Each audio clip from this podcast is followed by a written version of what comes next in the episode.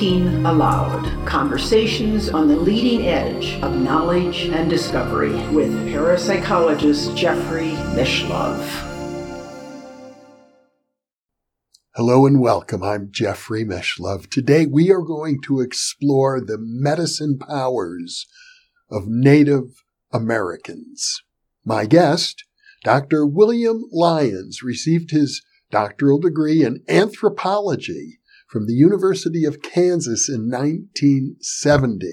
Since then, for the last half century, he has sought to understand the sacred ways of traditional American Indian shamans by participating in their ceremonies and teachings. He is the author of the Encyclopedia of Native American Healing, as well as the Encyclopedia of Native American Shamanism. In addition, he has published Black Elk, Sacred Ways of the Lakota, and most recently, Spirit Talkers, North American Indian Medicine Powers. This is an internet interview, and now I will switch over to the internet video. Welcome, Bill. Thank you for coming on New Thinking Allowed. Thank you for having me. It's a, a, real pleasure to talk to you, especially uh, with my own background in parapsychology, having studied some of the most extreme examples of what we would call macro psychokinesis that I could find. And you have a book full of even more extreme examples.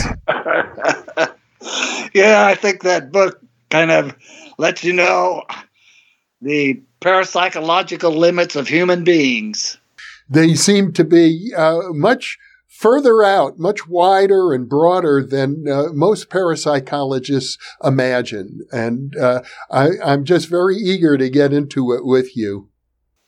Well, it's because also, you know, the North American Indians were left untouched until we came here, and that was, so it was only a short time. I mean, we would go out there and meet them, and they had been untouched. I guess it's been about 400 years now since North American Indians have been interacting with Europeans. Yes. Yes. And, and I'm under the impression that uh, some of the early reports, even going back uh, almost 400 years did there were our accounts from missionaries and, and others of really extraordinary uh, things that they personally witnessed yes Yes, we have a lot of. The book is full of, of uh, accounts that have been witnessed. And yet, at the same time, uh, once anthropologists began studying Native Americans, it seems as if there was almost a taboo, maybe in fact explicitly a taboo against acknowledging uh, what you call the medicine powers. There was, absolutely, and there still is. I think a lot of anthropologists still tell their students that that is primitive superstition, which is not the case. And I had the difficulty publishing the book for that very reason. Nobody nobody wanted to hear of a book in which someone says magic is real and that basically that's that's what happens. I mean, they call it medicine powers, you call it parapsychology and and telekinesis, and have all these other words for it. But basically, it's the magical ability of human beings.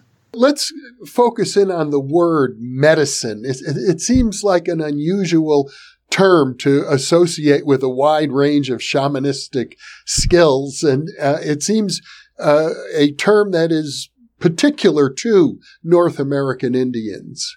Yes, yes. It medicine is something that is beneficial to you. That's basically what it is. And so they had different medicine powers, powers that were beneficial to them. And in the earliest times, everybody sought a medicine power. It was it was normal to have one. So if you were a hunter, you had maybe a medicine power to locate where the game was. If you were a warrior like Crazy Horse, you had a medicine power to make you impervious to bullets, and so forth. And then the medicine men and the medicine women were those who had more power than normal. But if you didn't have a power, you were seen as unfortunate. That suggests that the uh, what we might call an animistic worldview was just implicit uh, throughout Native American culture and almost completely erased from uh, Western European American culture. This is true. This is true. It was it was there earlier in Europe. Well, we had a history of burning witches, so uh, clearly, when witches were being burned at the stake, we believed that witchcraft was real. But at some point, uh, the the paradigm shifted, and the the dominant paradigm became, you know, witchcraft is just a superstition. Right. That all happened during the 1800s. Basically, is when when that came about, and I talk a little about that in my book. How. Uh, the people who were talking about these powers, witnessing these powers, were being accused by all the scientists that they weren't real. Well, they couldn't prove those powers were real. But to prove or disprove or to get rid of a, a phenomenon, you also have to disprove that it exists. The scientists could not disprove those kinds of powers. So they just automatically said they're superstitious. Well, that was illegal, so to speak. you could say it was something like a dirty trick. It was a terrible, dirty trick. And they, you know, and it persisted. That was the problem. The public bought it and it persisted. And it's still, you know, embedded in the public those of us living here in North America uh, go about our daily lives, uh, those of us who are so called civilized, uh, with the idea that if psychic powers exist at all, they're very rare and probably have nothing to do with me. And whereas there are at least a million Native Americans who, who go through their daily life with a different idea. Right, right. It's available. It's available to any human being.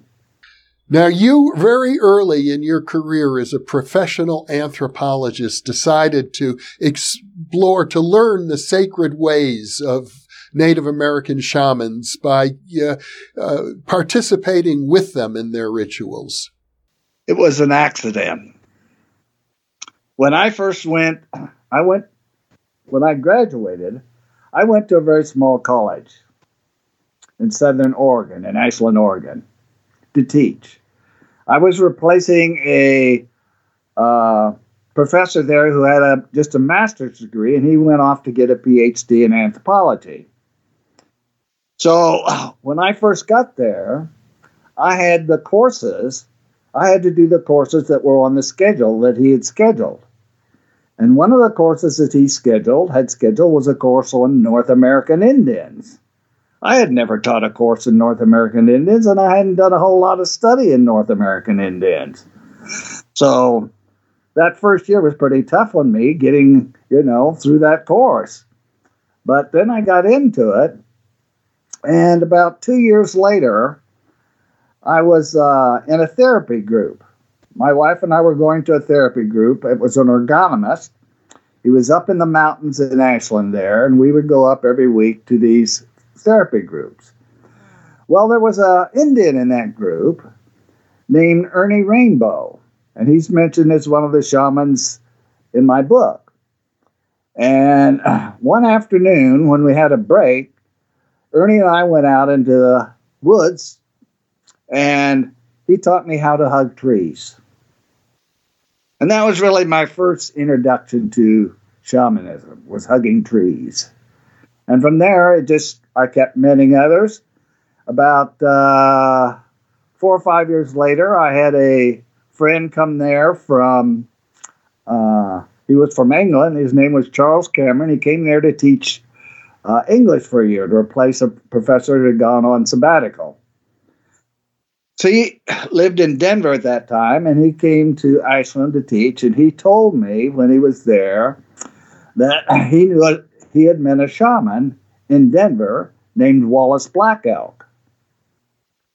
So I said, very interesting. I'd like to meet him. And so we scheduled it was just through a phone conversation and everything for Wallace to come there and do a five day ceremony at the end of the summer session. That is, when the summer session was over, there was this additional five day ceremony in which this shaman was going to come do the course with me. I had never met the man, I had heard about him, was all. And he showed up in my office 15 minutes before the class began. So the first day we went into the class, and I told the class we would be meeting out in the field for the next four days.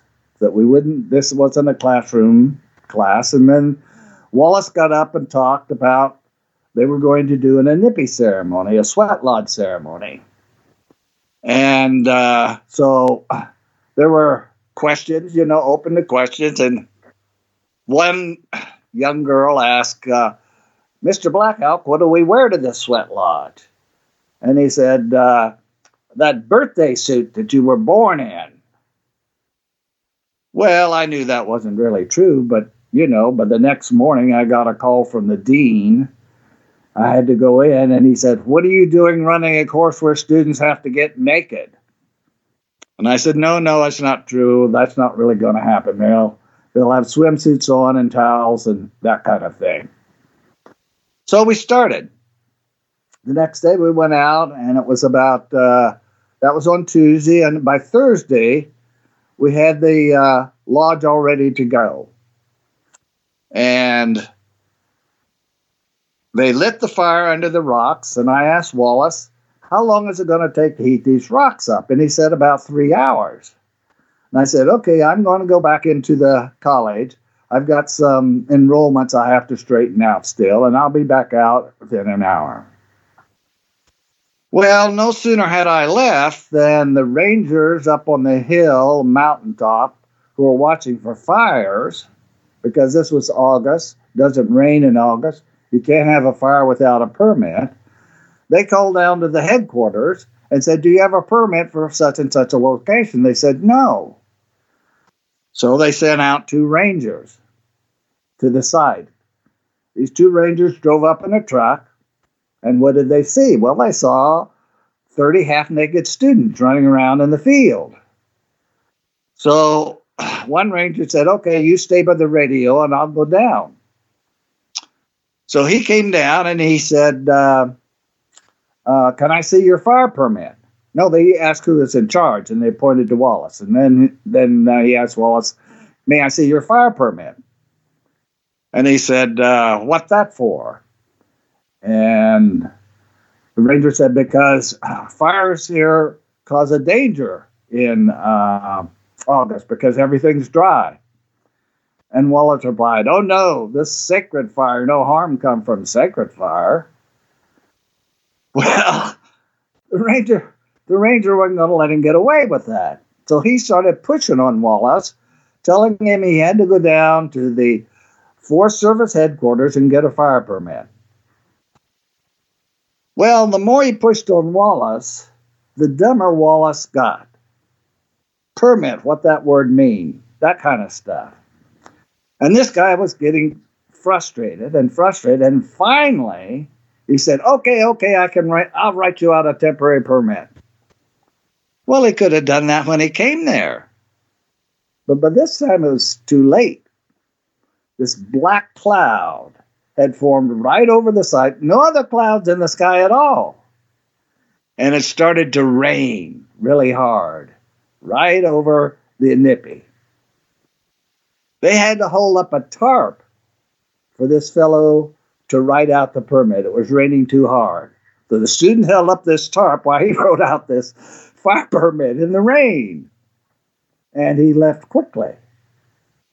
Went back and at headquarters, he said it's been taken care of. That's all he said. He didn't he didn't tell anybody anything about that. Well, at the end of the year, I put in for a creative course award. Summer school, they ran a session of the most creative course. It won the West Coast Division. So it went to the Nationals, which included Canada, and it won the Nationals. So it became the most creative summer school course in 1978. And of course, the dean went back to pick up the award. Not me. Because we got that award, they let us have it again the next summer. So we just started continuing every summer. We'd had this course where Wallace would come and we'd do a sweat lodge, four days out in the field. A couple years later, I started telling them this story for the first time about the rain and coming and so forth. And afterwards, after the class, this woman came up to me and said, That was my husband. I was on the radio when they called down from the mountain, and I sent him out there to check it out. And he never told me anything about that. And I said, Please, I never talked to him. Please go home and ask him if I could talk to him. She came back next class session and said, He won't talk to you. So, so for two years, he had never said anything to his wife about this. And when it came up, he still wasn't going to talk to me. So, you know, he was rather freaked out by it all, I'm sure. Anyway, that's how it all happened. And then Wallace kept coming every year. And finally, about the fifth year, independent of that class, he started a Sundance for white people. Well, that was pretty much taboo. And Russell Means found out about this Sundance going on over there in Ashland, Oregon for white people that was being formed. So he was going to come over and stop it until he found out that Wallace was running it. Because when they had the occupation of Wounded Knee, Wallace was in there running the sweat lodges. So he was the medicine man at the Wounded Knee occupation. So uh, Russell Means knew better than to go mess with Wallace, and he just let him go. And so they had that every summer. And that thing is still actually going on. After all these years, they still have that Sundance every year. They might not have it this year because of the virus and stuff, but that's basically what happened. So you've participated in the Sundance ritual.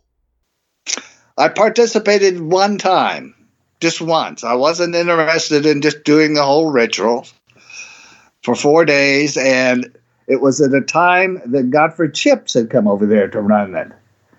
And we did a night dance four nights of night dance. So that was completely different. So there was not piercing in that one. And uh, I never, my interest was not never being a shaman. I just didn't feel a pull. Well, I think it was about uh, five years after meeting Wallace and doing these things, I, I got a call from a student over at the University of Missouri.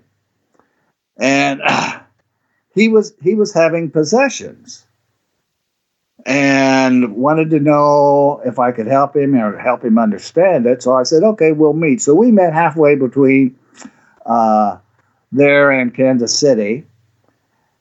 And uh, so, you know, I said, okay, go, you know, go into your trance state or however you do it. So he went into this state and his body started, you know, flipping around in this chair. And it was a chair that you could lean back in, you know, and that comes up. And it just went flat, and he was just shaking in there. And then the spirit came in and started talking. And I recorded all this. And, and the spirit started talking to me and going through, you know, all this stuff with me. And one of the things that he told me was in your last life, you were a Lakota medicine man named Hollowhorn. Well, that came as a rather surprise because, you know, here I was working with a Lakota medicine man and all of this, you know. And uh, so I looked up Hollowhorn. Well, Hollowhorn had at one time saved the life of Nicholas Black Elk. An ancestor of, of Wallace, I presume. Yeah, they're some way related. I don't even know exactly what is the relationship between Nick and Wallace. I do know that that Wallace studied under Nick, but he studied under several other shamans as well. Nick Black Elk, as, as I recall, was also the Black Elk of the famous book Black Elk Speaks. Yeah, yes. He was of the book Black Elk Speaks. And um, so Hollow Horn had saved Nick Black Elk's life. So from then on, when people ask me, well, aren't you, you know, wanting to be a shaman? I just say, no, been there, done that already. So that's kind of how that all came about.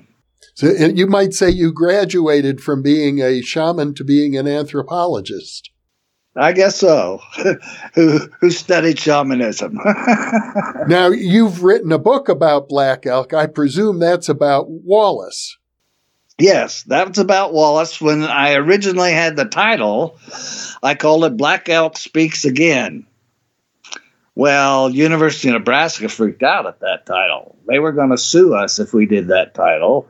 So I changed it to Black Elk Sacred Ways of the Lakota. what I should have done is just retitled it to Another Black Elk Speaks.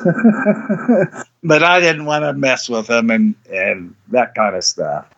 So the book is uh, very unique in the sense that it's all all the text is taken from recordings of Wallace talking. I don't appear in the book anywhere. Most books that are written on shamans, the author somehow appears also in the book. That's with Lame Deer book and all these other books. You know, the the author is talking about the shaman. But in this book, it's just the shaman talking, period. I recall you mentioned uh, briefly in, in your book on uh, spirit talkers that uh, in the Black Elk book, he recounts a, a, a UFO encounter. Yes. Yeah. He had uh, several, he had several very, you know, interesting uh, stories in there of, of his abilities. And he, uh, I think probably the most profound one that I remember is he had a rancher come to him one time up there in South Dakota who had a bunch of horses stolen as well as saddles and bridles. And this rancher's father had come over earlier for help from Wallace Black Elk and had gotten it. So this rancher asked Wallace if he could help him find his stolen horses. So they set this ceremony up and during the ceremony, the spirits brought in the saddles and the blankets and the range right through the ceiling and dropped them into the ceremony room and said, Those horses are over there in Rapid City at the stockyard, and that man is going to sell them. So they went over there early before the stockyard opened and found the horses, and they waited till he showed up, and he was arrested. And in the meantime, the you're saying the saddles and bridles and so on, uh, what uh, psychical researchers would call an apport. They apported into the room. They apported right into the ceremony room without leaving any hole in the ceiling. well, this is the sort of thing that. Uh, it's understandable that most people who hear about it or even who witness this sort of thing aren't going to believe their ears and their eyes. No, no, not until they really go out there and check it out. I mean, I had a hard time believing it also. The first ceremony that I went to with Godfrey Chipps up there in South Dakota was a healing ceremony, and a Italian by the name of Marco Redoni, who was a photographer, was living in New York, and he came there for a healing. Four days healing we went through. I went through the ceremony each night, and he had AIDS. And when the ceremony was after four days, he had he, he didn't have AIDS. He went back and tested; his AIDS were gone, and then that AIDS never reappeared. You know, your book is full of um, what we would call miraculous accounts of of this sort of thing, things that would seem to be. Uh, you know, by divine intervention, or, or, or, they contradict the under, the well understood laws of cause and effect that people normally live their lives by. Yes, it's a completely it's a completely different level of reality that's coming through there. And yes, it's a it's a divine thing and these spirit helpers come and help them and do and and cause these things to happen. The uh, Native American worldview, in that sense, is very much akin to the the uh, worldview of spiritualists worldwide. Yeah, well, they they see spirit in everything rocks, trees, everything has a spirit. It's just more defined in some than others. Well, we could go on and on, you know, recounting some of the miraculous things you've written about, and and and I'm sure, and I'm sure we will because they're wonderful stories. But I think to dig a little deeper, uh, one of the interesting okay. points that you make is that uh, a, a young Native American, even as a child, is going to learn to uh, experience the world differently. And the way you've described it in your book is it's about seeing and thinking with the heart, not with the head. Absolutely. We, as human beings, we have two modes of operation. We can either run our life through the thoughts in our head, or we can think from our heart. That is, we go into the heart mode. And the shamans go into the heart mode. That's where it is. It, it's not in the head, but they can use their head mode along with shamans, shamanism rather, because you have good shamans and you have bad shamans. I mean, they had shamans who would get you sick and then come around and charge you to be cured. That kind of thing. And the word got around, and they didn't last very long out there in native culture. People, you know, people got onto them real quick and wouldn't have anything to do with them. And of course, the good shamans, the word got around really good about them, and people would come from miles and miles and miles to be treated. And different shamans had different powers. So you would have to find the shaman who had the particular power to, to uh, heal a broken bone, maybe, or uh, to cure uh, smallpox, things like this. They had different powers that at, uh, that were given to them by the helping spirits. Now, Godfrey Chipps was different. The Lakota have 16 levels of shamanic power. And he started when he was 13 years old, is when he got his first power. And by the time I had met him, he had gone all the way up to the 16th power. So he could do anything. He could cure anybody, anyway, any, it didn't matter. And that, of course, is the ultimate. But there's a there's a catch to that too. To get to that 16th power, that final vision quest, if you go on a vision quest to get the 16th power, you either get it or they come up and take your dead body away. So, not everybody wants to try for it. I do understand that some of the initiation uh, ceremonies that shamans go through uh, do, in fact, uh, result in death from time to time. Yes, they can. They certainly can. And because it has to do with your heart. If you're not in your heart and you have a lot of bad stuff you've done or whatever, or you're out for that power to to harm people to get it so you can use it for your own advantage, whatever, you can you can absolutely, you know, have your life taken. One of the things you write about is that there are occasions when Native Americans come together, maybe different tribes will also come together, where the shamans will gather and will, uh, for the benefit of other members of the tribal community, they will demonstrate their powers. Yes, yeah. Then, you know, they would have these power contests, basically, what they were. And the whole tribe, several tribes would gather together to watch these different shamans.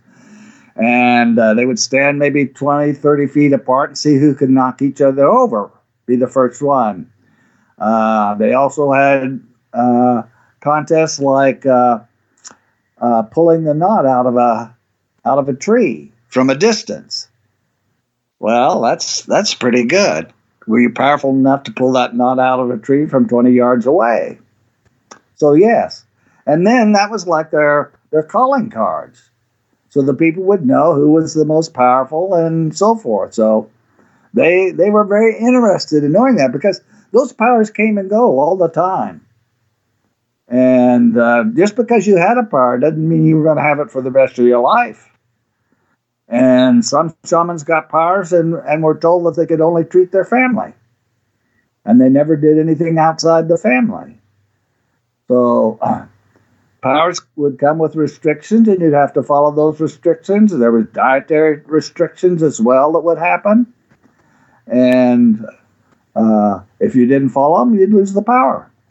I understand that uh, in the various tribal communities, they had secret societies uh, within the tribe for for different uh, shamanistic uh, communities that cultivated uh, particular rituals, particular powers, and uh, uh, and secrecy was also very important as in as a part of this, which is, I believe, a reason why many times anthropologists never got to see these things.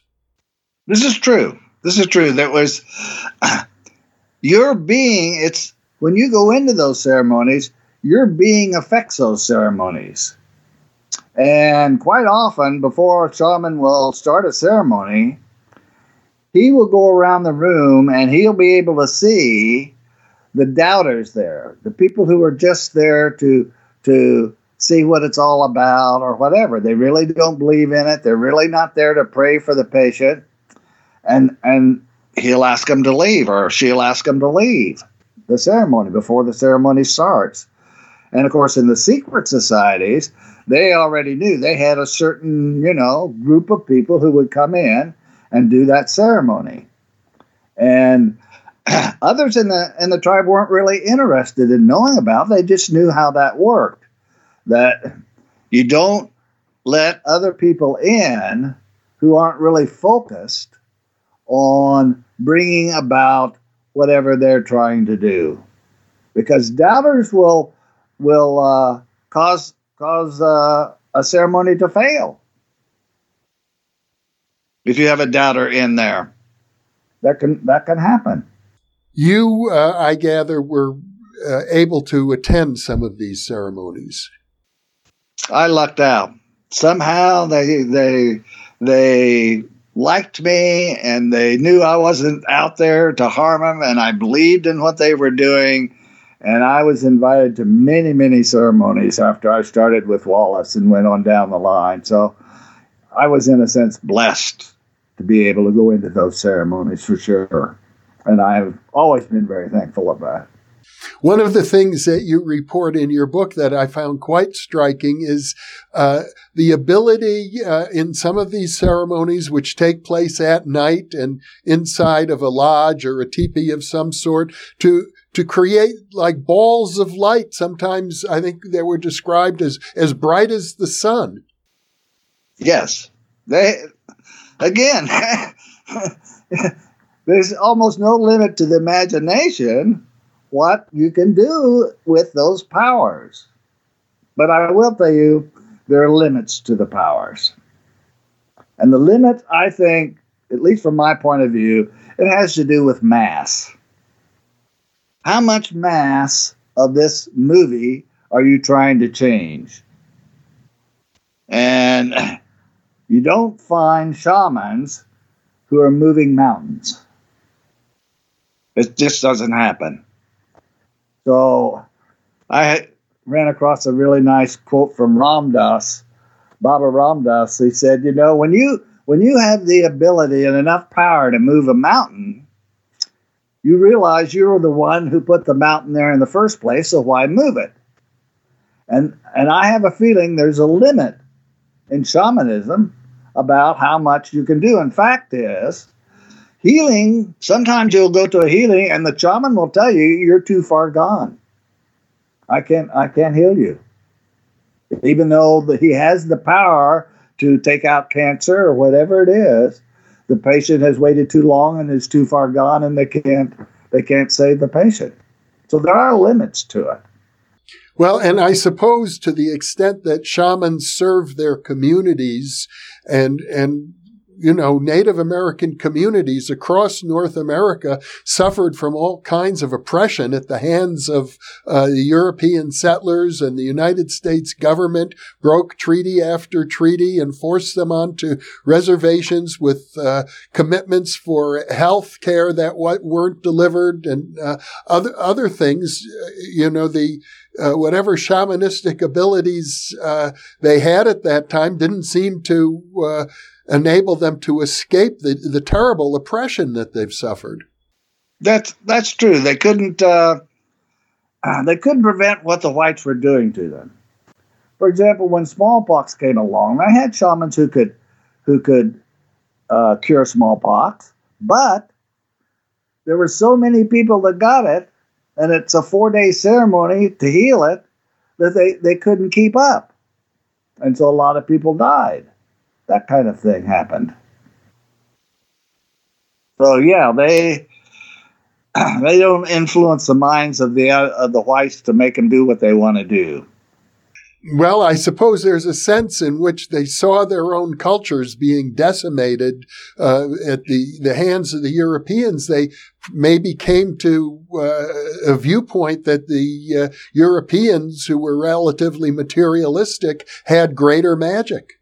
Yeah, that's one thing that they they saw that they they saw that as a power, as a medicine power, also that the whites had that they couldn't they couldn't uh, defeat so to speak.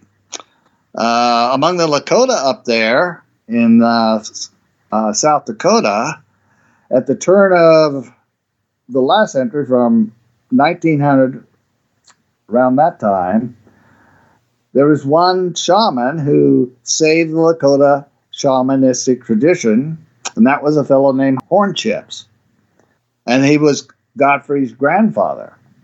And he singularly handed save the Lakota sacred traditions, and he got permission to to conduct the ceremonies. The other ones could get arrested, but for some reason, somehow, he was able to get a legal ability to um, conduct that ceremony. And it came with a great price to him because his spirits had told him that he could never say no. And so when the whites found out about it, they would come up and, and do all sorts of crazy things, have him do all sorts of crazy stuff because he couldn't say no. You know. But uh, he he persisted and you know followed through. His son Ellis became Godfrey's father became a shaman, and then Godfrey became a shaman. And Godfrey was the seventh in the lineage of shamans, and that's why he had so much power because four and seven are the sacred numbers. So, because he was the seventh generation to become a shaman, he came with a lot of power. Well, when you talk about uh, his I guess it would be his grandfather or great grandfather who revived the tradition. You're referring to a period in our, our history. I don't think many Americans understand that at one time the U.S. government forbade the practice of Native American uh, rituals. It was forbidden. Yes, that's yeah, and that's that's one of the one of the ways they readily stamped it out. Is is you were subject to arrest and jail for for doing a traditional ceremony. This was in the late 1800s, early 1900s. It began. Hornchip's father, and he was called Old Man Chips, is basically, and he was the one who gave Crazy Horse his bulletproof medicine. So he was a powerful shaman. Crazy Horse was was regarded as somebody who couldn't be killed by bullets. This is true. He he would go right up and down in in the front of the line of them, and they would sit there and shoot rifles at him, and they never hit him. So yes, it was quite remarkable and quite frustrating for the army. And now today I know they're building a monument to Crazy Horse in South Dakota. Well, that's right. They're carving it out in the mountain, right? That one? Yes, yes. Well, I don't know if that'll ever get finished. It's been going on for a long time. It's a, a big project, but it, it took a while to complete Mount Rushmore as well. That's true. That's true. So we'll see. It would be nice. I did have the opportunity to visit it. It was very impressive. did you? Yeah. All right. I have not. I have not seen it. One of the uh, interesting things, as I recall, you reached out to me when you heard me uh, talk about something I had witnessed personally in the presence of, of Uri Geller, the Israeli psychic. He was able to take a bean sprout, a mung bean sprout, and hold it in his hand, and in a matter of minutes, in front of eyewitnesses, the bean sprout would sprout, and you could watch it. And it dawned on you when you heard that story that this is very much akin to some of the uh, Native American medicine powers. You write about an example where um, they take a, a corn a kernel and uh, uh, they will sing and chant over the corn kernel until it grows into a complete corn stalk. They go into the kiva. The society goes into the kiva, puts this kernel in a pot, and they sing all night.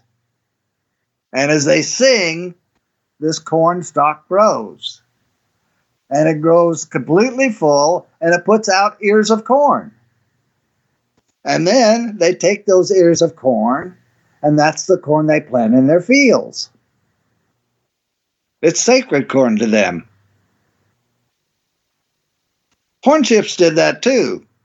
Horn Chips, at the turn of the century, he had a 160 acre plot, and he would go out and and plant gourds and you know all sorts of things, and he would pray with each seed he put in the ground. And at in the fall, there would be wagon loads of Indians come to his farm and take all sorts of food home. Because he would way, way overgrow what he could consume. He was he was doing it for his people because he knew they were having a hard time getting food. So that was just one of the things that he did for his own people. You also write about uh, a shaman who had a, a, fascinating gift. Uh, if he found a dead animal on the ground, he was able to hold that animal and, and revive it. Uh, the animal might run up the hill to the other side of the hill and then it would drop dead again. Yes. Yeah. They could temporarily reanimate dead animals. Yeah, but the animal wouldn't live forever. You know, it reminds me of uh, at one time I interviewed a uh, an African shaman, Malidoma Some, uh, from the country of Burkina Faso, and uh, he told me uh, this is a guy who got his PhD at Oxford, very polished individual, but he had grown up in this shamanistic culture, and he told me he witnessed his grandfather's funeral in the village in Burkina Faso in Africa. And uh, the grandfather was dead, but the uh, villagers got their xylophones together. They're playing on the marimbas or xylophones uh, a chant. It animated the body of his grandfather. The grandfather, the dead grandfather, got up and walked with the co- villagers to the graveyard where he was then buried. that that certainly sounds real to me.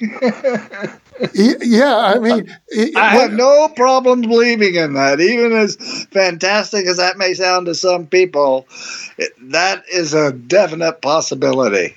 And you know, he witnessed it, and the other people witnessed it. So I tend to think so, based on things that I myself have witnessed, that uh, we live in a world where you hear stories like that, and, and your assumption is when something that bizarre is, is told, it simply couldn't be true. It has to be a lie or a myth or, or a hallucination or some kind of misunderstanding. But it suggests that what we think of as this stable reality we live in is much more flexible than we normally appreciate. yeah, I think I think we're in a movie. and the movie can be edited by spirits and shamans. So, yes, but it's a you know it's a movie with that takes a lot of power to to put it together as solid. That's called E equals MC squared. There's a lot of power in this this solid reality, but it's still a movie. It's still this ongoing, ongoing, ongoing from my point of view. And then these spirits come and just edit the movie.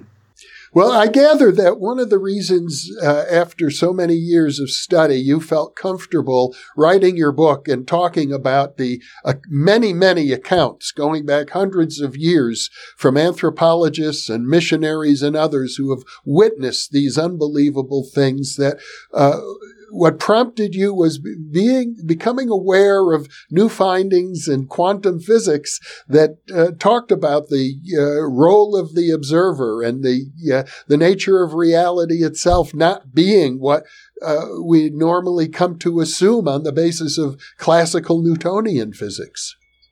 True. That I wasn't really comfortable about writing it until I really started looking at what was going on in quantum mechanics, and in particular Bell's theorem or Bell's inequality, in which Einstein and Bohr were, you know, going back and forth about is matter and consciousness interrelated? And Bohr said yes, and Einstein said no, it not doesn't happen.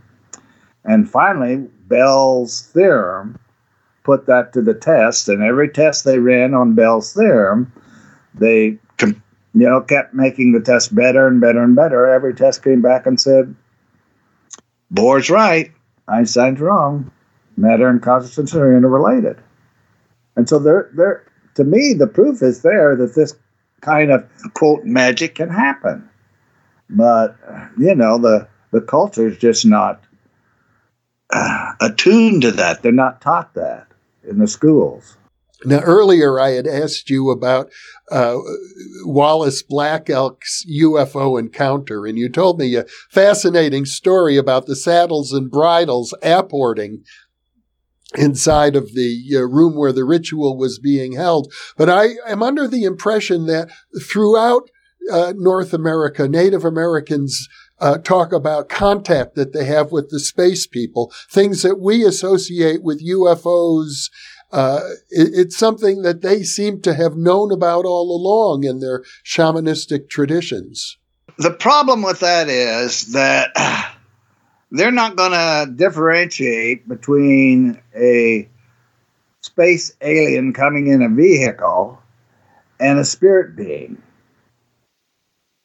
They, they see these space beings as spirit beings, basically.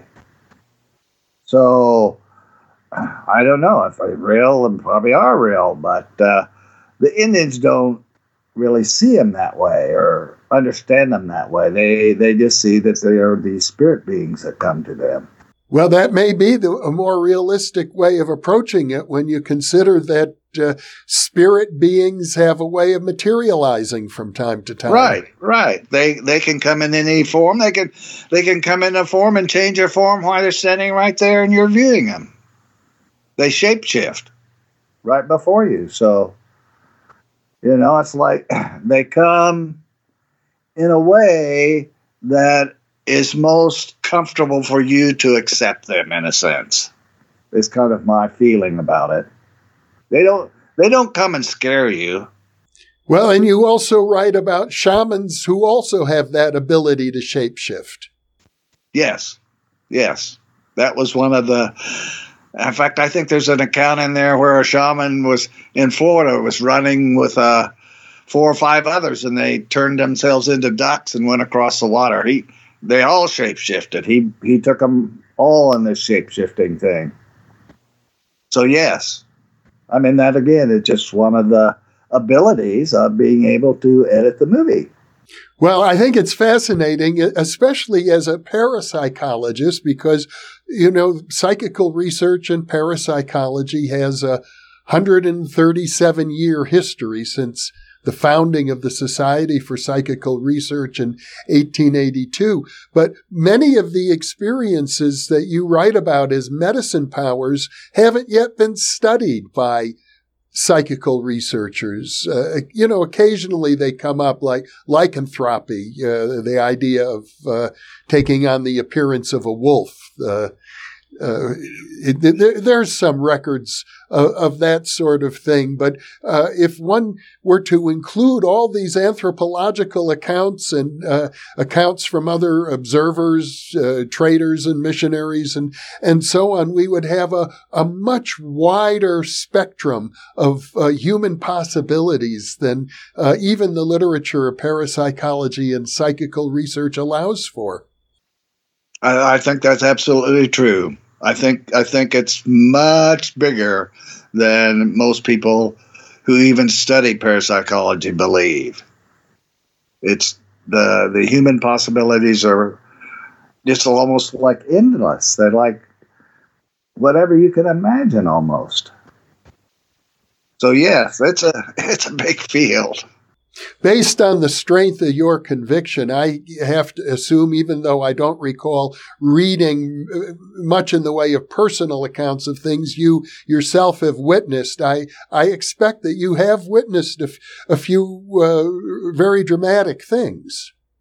Yes, yeah, for sure. I had one one kind of funny one was I had this really good friend named Peter, and he he had been given a protection stone by by uh, Godfrey, and uh, somehow he lost it.